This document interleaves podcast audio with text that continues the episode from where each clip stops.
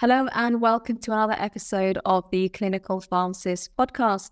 As you know, we are continuing our clinical series and really excited to have GP Dr. Emma Woodcock join us today to talk about HRT. So, of course, I'll be hosting this session and I have my lovely co host, as usual, Ruhina Kassam. Before we get into it, let me just introduce our guest today. So, as I said, we have Dr. Emma Woodcock, who has been a GP for 28 years. She's currently a GP partner at Orchard Surgery in Horsham. She's the board director of innovations in primary care limited.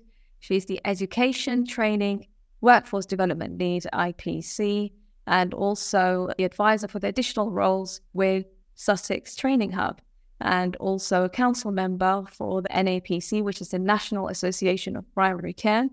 Emma Woodcock has a special interest in women's health, particularly menopause and HRT. So, really excited to have you on the show. Emma, thank you so much for making the time to be with us today. I know you're really busy, but yeah, really excited to have you and welcome to the podcast. Thank you very much, Runa. I'm really happy to be here today. And um, I can't believe I do all that stuff listening to that awful list. There's a lot of overlap there, but um, thank you. But well, I'm sure you do a lot more. 28 years is a very long career, and I know that's not where everything started as well, but that, that's all I could fit in. But yeah, I know you are um, very much an expert in this area. So, really interested to get your expertise on this matter. So, I think just to start with, it'll be nice to give our audience an idea of you know how you became interested in this clinical area of menopause and HRT, what experiences you have as well.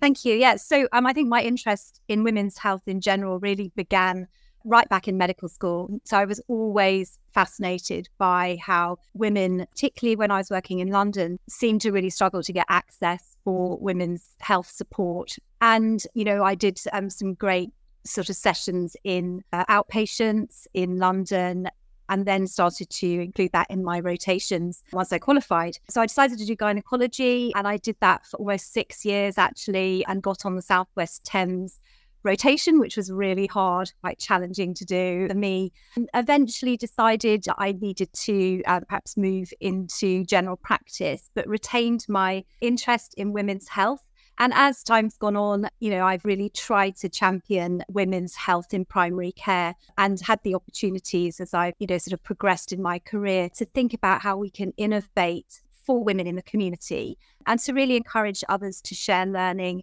and to share experiences with patients and to get patients' involvement in what we're developing. And so when I moved to Orchard Surgery, which was about three years ago, it was a really sort of great opportunity to to develop the services for women, first of all within my practice, and then now looking outwards to share within our primary care network and within the Horsham community. So it's kind of grown from there. And it pretty much timed with that increased interest within the social media from celebrities sharing their experiences, particularly around the menopause. And I think that's allowed women to feel that it's okay to come forward with their symptoms. And because of that, they're expecting help. And so, one of the things I've really been focusing on with my federation is education of professionals because women aren't getting to see people who are up to date on the latest information about all aspects of the menopause. And so they often come in and have an experience that isn't perhaps the best it could be, and then get rather put off by seeing healthcare professionals about this area. So we're really focusing on education for all clinical professionals and opening up access to patients in different ways in primary care. Fantastic. Well, that's lovely to hear. And yeah, I think you're absolutely right. You know, there's been such a, a demand for healthcare professionals, particularly in primary care, to really be equipped with the right knowledge and skills to be able to to cater for the patients, as you said, it's becoming, you know, pretty hot topic now. And how do you think pharmacists can support patients with menopause and HRT? Those pharmacists who are already in primary care. And from your experience, have you seen pharmacists making much of an impact in this area? So I think pharmacists are ideally placed to support women. So I actually teach some clinical pharmacists. I offer them clinical supervision, have done for, for two or three years. And I've seen them show increasing interest in this area. Pharmacists in my practice also do that. And there's a real opportunity for the additional roles of the clinical pharmacist based primarily in general practice, also for other members of the clinical team, such as nurses, to get more involved. And I think it doesn't really matter whether you're a man or a woman healthcare professional. I actually think it's more about how you relate to women in those consultations that really matters. And I teach three male clinical pharmacists who all are interested in the menopause. And one chose this subject for his IP course as his special interest. And he continues to develop that and to have special appointments within his templates for women for HRT reviews. No, that's really impressive. Thank you. So I think now that we know, you know, we've explained to our audience how much of a need there is in this area for education to support our patients. So we know that pharmacists are very well placed to support their patients. Pharmacists are already making a significant impact. Let's get into some clinical questions. So I think Ruhina's got a couple for you. So over to you, Ruhina. Thanks, Emma, for joining us, and thank you, Runa. So Emma, as mentioned, like you've been helping to support pharmacists that have been dealing with HRT and using this as part of their IP clinical areas. So, what advice can you give to these pharmacists on how to deal with conversations about age and HRT? And when should we ideally be bringing patients off treatment? So, this is a really good question. And it's also one that um, I'm often asked by my colleague GPs as well. And one of the things that we have noticed over the last few years is that there is a reluctance amongst some GPs to continue to prescribe HRT, even if it's required for symptom control. So, there's a lot of uncertainty about when it is the right time to ask women to stop using HRT or to reduce the dosage. So I think there is a, a, general move away from this very fixed amount of time. It used to be the case, or you can only take it for five years and then the risks start to go up. I think that is no longer those of us who are doing a lot of menopause care. It's much more of a tailored approach to the individual. So we know that in general, the benefits of HRT if you are less than 60, so 45 to 60, generally outweigh any of the risks. But that is based on an assessment of the individual. But taking the population as a whole, that is generally the case. As you get older, in late 50s into 60s, other factors come into play. So we know that the, for example, there is an increased risk in the population as a whole as, as it ages for venous thromboembolism. So that factor starts to become slightly more significant. It's still at a very low level, but that might prompt a conversation around the delivery of HRT and moving towards those safer preparations, such as the transdermals.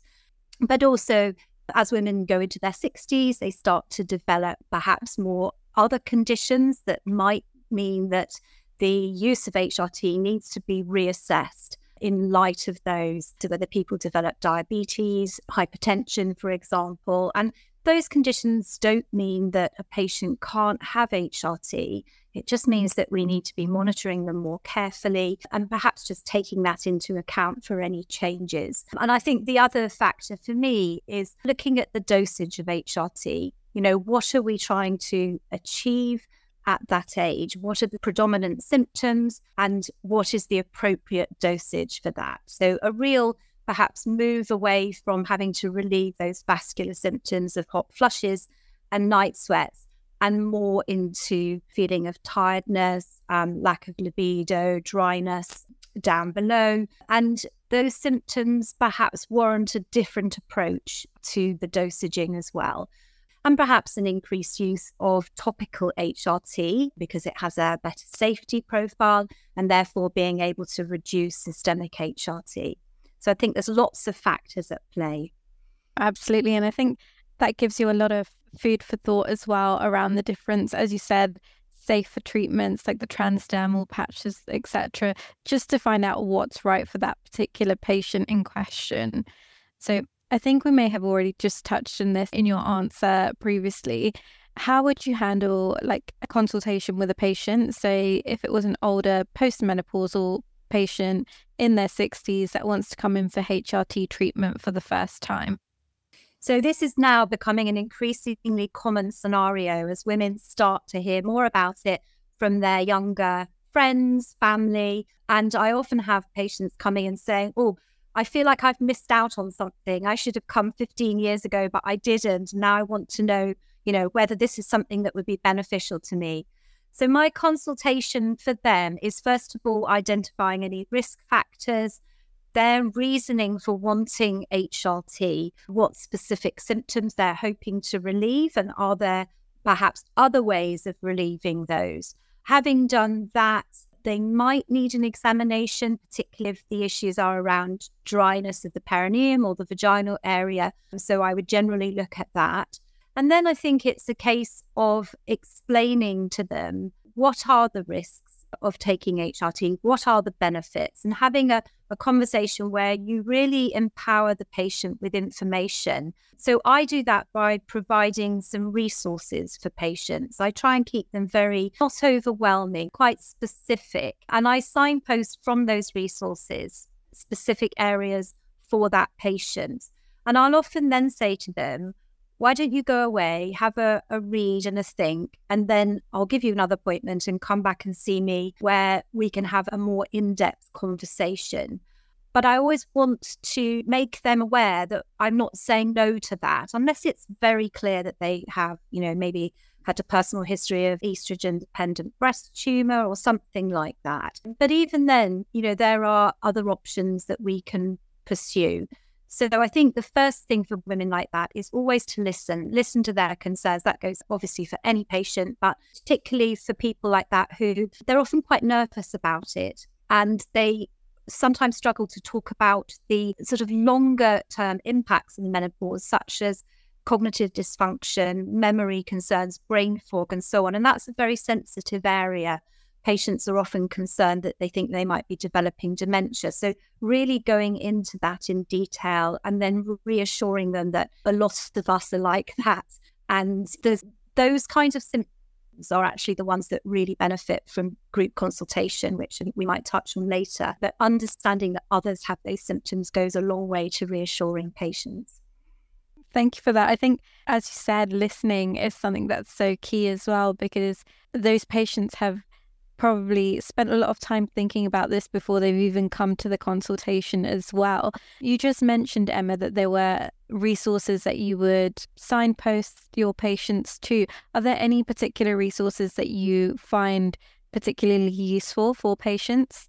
Yeah, so um, for patients at the moment, I'm signposting them to the Newson Health website. Louise Newson is a GP with a special interest. I, I, think she does really just do the menopause, and she's an amazing website. And there's also an app which is free. But in particular, the resources on that website are excellent. They're up to date. They're very designed to answer the questions that we all get from women about the menopause and they are easy to read. And so I signpost there for women who are wanting more information in an easily digestible format.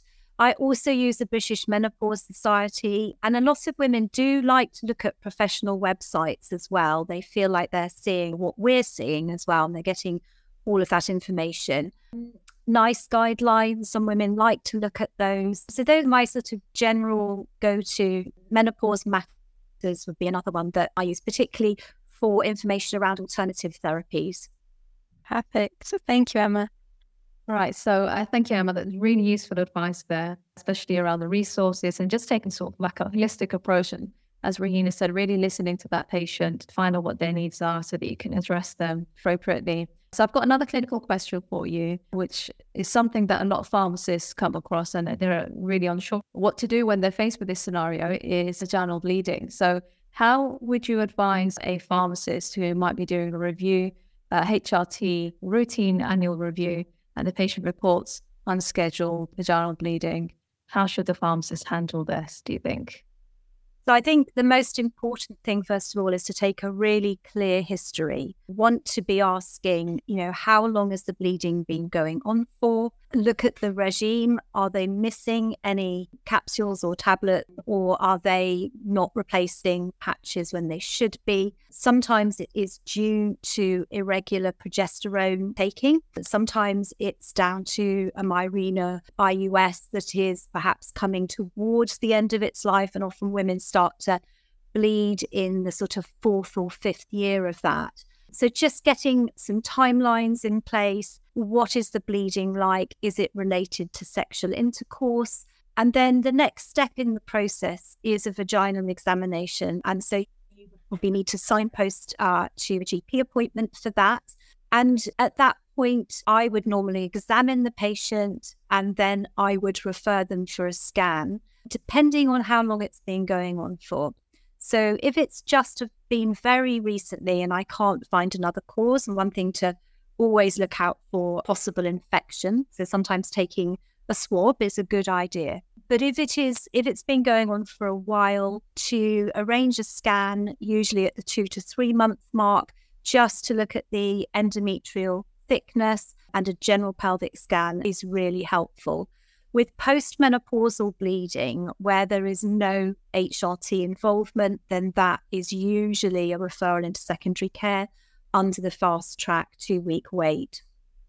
I see. Okay, fantastic. Thank you for your insights with that. It's really interesting to see not only when to refer, but also when the pharmacist does refer, what does the GP go ahead and do? So, so that's really nice to have an understanding of. Thank you for that. And also, are there any other red flags that uh, you could think of that pharmacists should be aware of that would need referring to a GP? So, one thing that women complain of as they get older and move towards their sort of later 50s and early 60s is often dryness of the vagina and soreness down below. And these are symptoms that aren't always improved with systemic HRT. So sometimes you do need to think about whether additional topical estrogens in the form of pessaries or creams might be helpful. But these things should never be prescribed unless you've actually had a look. And I do see patients who've had them prescribed and they've actually got a dermatological condition such as lichen sclerosus. Sometimes there's an element of a lack of estrogen there and some atrophy, but it isn't always the case. And so would say that clinical pharmacists should re- refer to the GP for an examination in those circumstances. I see. Okay, thank you. That's a really interesting point, actually, especially with remote consultations. You know, a pharmacist might be speaking to the patient over the phone, and the moment they mention vaginal dryness, and you automatically assume it's to do with, you know, reduced estrogen, and uh, just go ahead and uh, prescribe something. So that, that's really handy to know. Thank you. Regina, I think you had a question about testosterone, didn't you? Yes, absolutely. So, what can you tell us about testosterone treatment and what has your experience been with it for patients that currently are using it? How have patients responded and what are your thoughts on the area? I mean, testosterone is fascinating for me because years ago, probably mm, 15 years ago, I was in in practice putting in testosterone implant um, under the skin.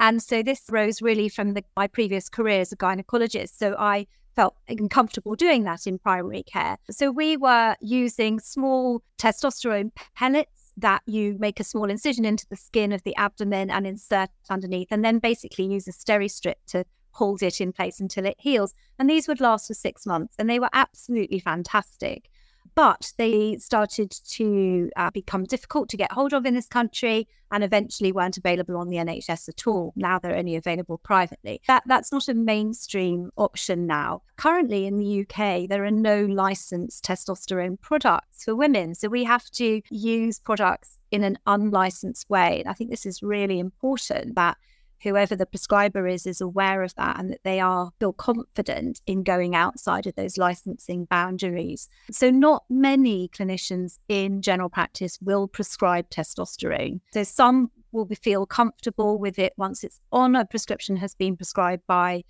a secondary care or someone like me with a special interest, then they're happy to continue. One of the things that we find often goes by the wayside is the monitoring. So, whilst we generally don't monitor estrogen levels, we must monitor testosterone levels. It is one of those hormones that women really notice the benefits of. And because of that, they often feel like the more they have, the better things will be. So they tend to overuse it. And I think as a pharmacist, that's really important to be aware of that. Look at their usage over the last year when you see them for a review and make sure that they have had the monitoring they need in terms of testosterone, blood test, sex hormone binding globulin, and an androgen index. And I think that's really helpful for patients to see what kind of range they need to be in. So when we prescribe testosterone, the indications for it from a menopausal perspective would be a lack of energy, tiredness, lack of libido. And those are the key areas that one would think about adding it in. It shouldn't be given before you have maximized the dosages of estrogen in particular. And so because there's now more sort of public awareness of the benefits of testosterone, I see patients asking for it as their first line. So they say, well, actually, I've got these, and I'd rather just have the testosterone. And so I have to explain to them that they need to have estrogen and progesterone HRT first, or just estrogen if that's appropriate. And unless we've maximized the doses of that, we wouldn't be thinking about testosterone.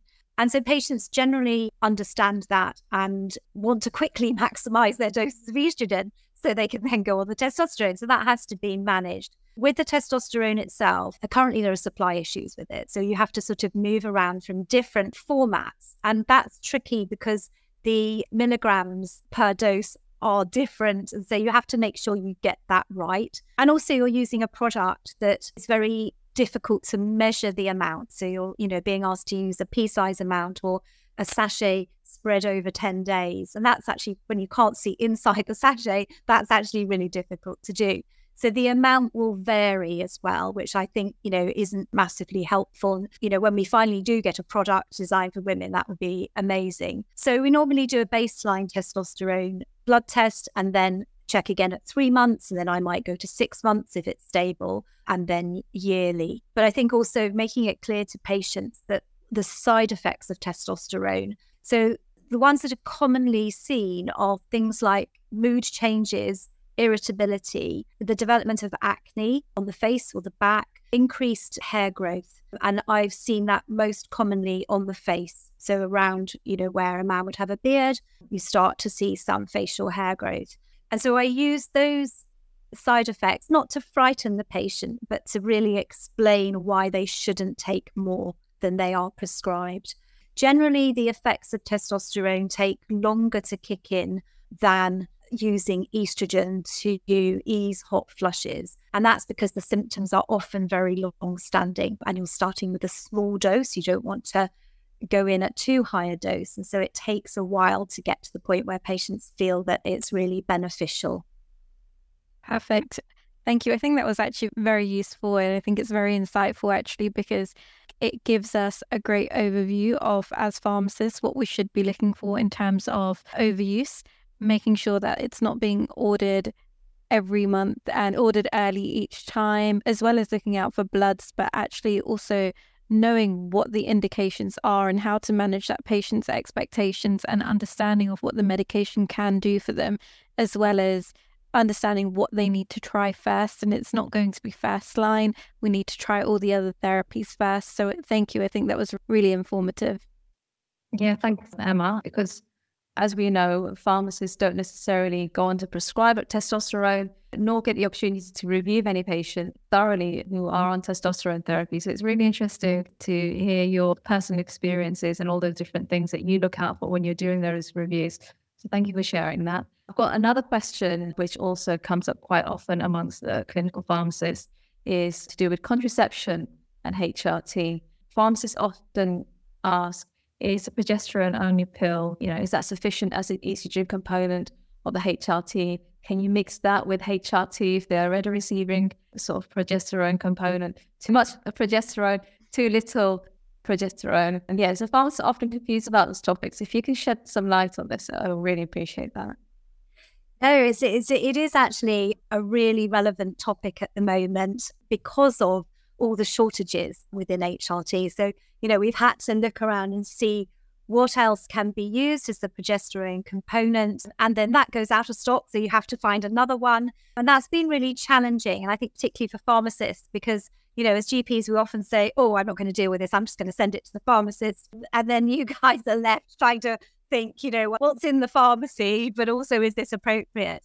So, one of the challenges around this has been the use of unlicensed progesterone, different types of progesterone to replace what we would have used as a sort of standard and licensed progesterone for HRT.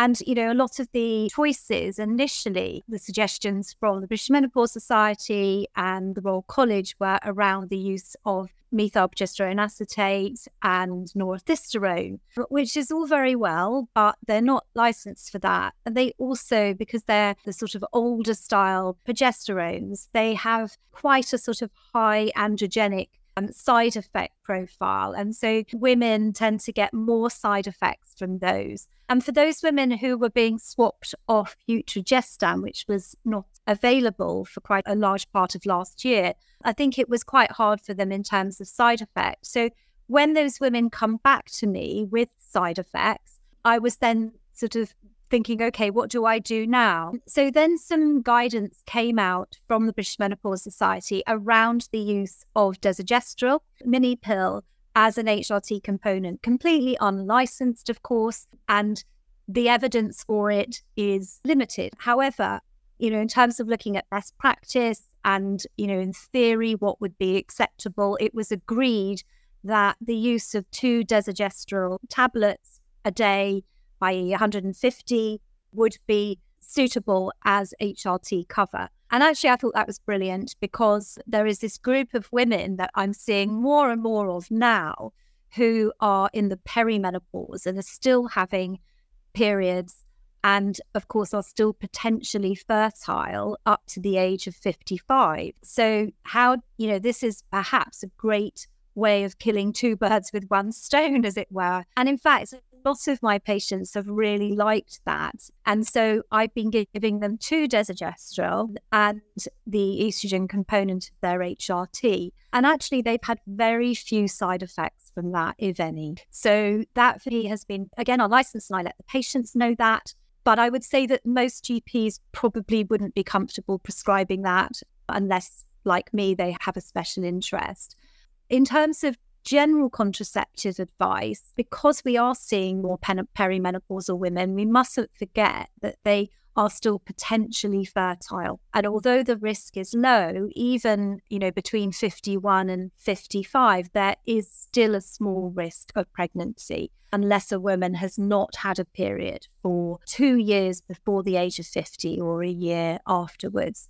And so, using something like desogestrel, or at least giving them clear contraceptive advice, is really important. And one of the difficulties for perimenopausal women is, you know, they say to me, Can I still get pregnant? How do I know? How can we find out? And of course, we can't be 100% certain. If somebody is already taking HRT or they have a form of contraception that masks their periods, then we cannot be sure. And so, as a precaution, you have to ensure that you have covered a contraceptive risk until we know that they are not. So, either they come off hormones and we can clearly see they haven't had a period for a long time, or they reach 55. And many women choose not to come off hormones and just use a method until 55 when they can be absolutely sure. Oh, okay, fantastic. That, that's really helpful to know. Really interesting to hear about the, the two desogestrel pills. But as, as you say, not all GPs may be comfortable prescribing that. So pharmacists who are listening, don't rush to go and prescribe. Discuss it with your GPs, um, but it's good to know that there is that option. And if the GP gives the go ahead, then it's really good to know. Rina, I think you had one last question, didn't you? Yes. So, other than pharmacotherapies, there are other areas which you've been working on, such as group consultations and, really interestingly, the Menopause Cafe. Can you tell us some more about this and the benefits that you have seen for your patients? Yes, I mean, for me, this is a really exciting part of what we do in Horsham because what I was seeing as the sort of main GP doing women's health was that I was repeating myself several times a morning, saying the same things to different patients. And I also spoke to those patients about whether they would be interested in a group discussion around menopause and that kind of peer support environment. And everyone was very keen that we look into that. So did a little bit of research, couldn't find really anywhere else that was doing that that I could speak to. And so I just uh, spoke to my health coach in Horsham and we developed a structure for two sessions for menopause group consultation. So we have women attending between 12 and 14 women normally, and we divide them into two groups. And the focus is half on learning about the menopause and learning about HRT solutions from myself. And Rachel, our health coach, focuses on lifestyle changes to help with the menopause and to look at your overall well being and setting yourself up for the next sort of 30 years of life post menopause. And we structured the sessions loosely around those topics. But before we invite women, then we ask them what they would like to talk about. And so they come up with themes, ideas, questions, which we pull together before we start the sessions. And we will start our conversations based around those. And conversation flows, patients share their experiences, their concerns, their worries, and everybody benefits from that. And so each session lasts for an hour and a half. And we do two of those for each cohort of women. And then we ask them for feedback at the end. And I've been doing that for about 15 months and it's evolved over time. And about halfway through last year, some of the women who were in that particular session asked whether we could set up anything outside of the NHS setting. So I did a bit of research and found this concept called the Menopause Cafe, which is uh, menopausecafe.net. And it's a voluntary uh, setup, which is supported by this charity called the Menopause Cafe. Started in Scotland, in Perth, and has now spread worldwide. So I joined the post WhatsApp chat um, and learned what everyone else was doing all around the world and have been in some of the, the meetings. So in Horsham, we have a, a co host team. So there's about five of us, and we run a session probably on average every couple of months. And we run it in one of the local cafes in Horsham. And it really is a peer support session where people can come along and not listen to healthcare professionals, but just talk about the menopause. And that can be for anybody, any sex, any age, anyone who's interested in the menopause. So we've run a few of those sessions now. Our next session is coming up in February. And this time we've decided to add an information session into it. So the concept itself doesn't allow you to do that. But what it does do is allow you to run two sessions back to back next to each other. So in February, we're we're doing a menopause session called How to Have a Good Menopause, which I'm doing the first one of, which is uh, information in general about the menopause. And then we will then move to uh, the cafe setting, where we will just have drinks, chatting about the menopause, talking about that session, and so on. And so the healthcare professionals that are there are not there in that capacity. We try not to talk shop. We're really there as women who are interested in the menopause. I think it's a it's a great idea for women who perhaps find it difficult to go into the healthcare setting and just want to share their experiences. And then an offshoot from that is that we are going to run a cafe for the staff in the local practices as well, so that we can have that as part of our sort of workplace well-being for older women.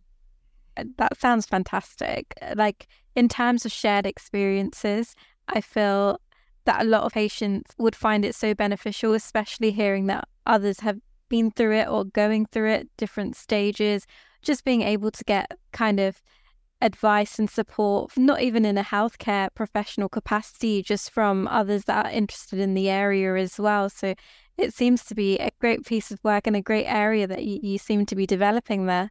Mm, it's actually really satisfying, not just for me, but for the health coaches in Horsham, we work collaboratively with the Wellbeing Hub in Horsham, which is part of Horsham District Council, and with the cafe and with patients. So, a couple of patients are also part of our co host team.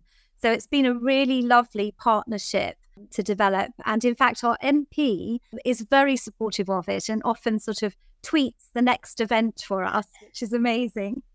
It sounds amazing. It would be lovely to see it kind of spreading further outside of Horsham as well. So fingers crossed that it does. I can imagine it being very beneficial to a lot of patients. Yeah, I think it sounds fantastic. And I think it's lovely that you're, you know, sort of trying to maximize your impact, Emma, because, uh, you know, as we said at the start, it's the topic that, you know, a lot of women are in need of sort of expert care from. And you really are sort of trying to maximize how you can help uh, the wider population. So that's really fantastic to see. Keep up with fantastic work. And thank you again for joining us for this podcast. We've actually had a very beneficial discussion, almost like a training session. I'm sure anyone who's listened in has learned so much. I certainly have. I'm sure Ruhina has as well. So thank you for all your detailed answers. I'm afraid that's all we've got time for. Sure all our listeners are disappointed. I wish we could go on. But we do have some training and some free resources that we can direct you to. At Clinical Pharmacist Academy, we have a free resource that we've developed for hormonal replacement therapy, which goes on to explain how treatment is initiated, all the different therapies that are available, how to do a routine annual review. I encourage everyone to go ahead and have a look at that. And we also have a training program on how to conduct annual reviews as well. And if you've got any resources or any advice that you can give to pharmacists on how to upskill themselves in this area, we'd love to hear it. I'm happy to share the resources with you. Okay, fantastic. So, yeah, have a look at the uh, descriptions. We'll have them available to all our listeners. But yeah, thanks again, Emma, for joining us and sharing your fantastic expertise with us. It's been a really informative session. And thank you also, Ruhina, for joining me again. Thank you. Thank you both. Take care.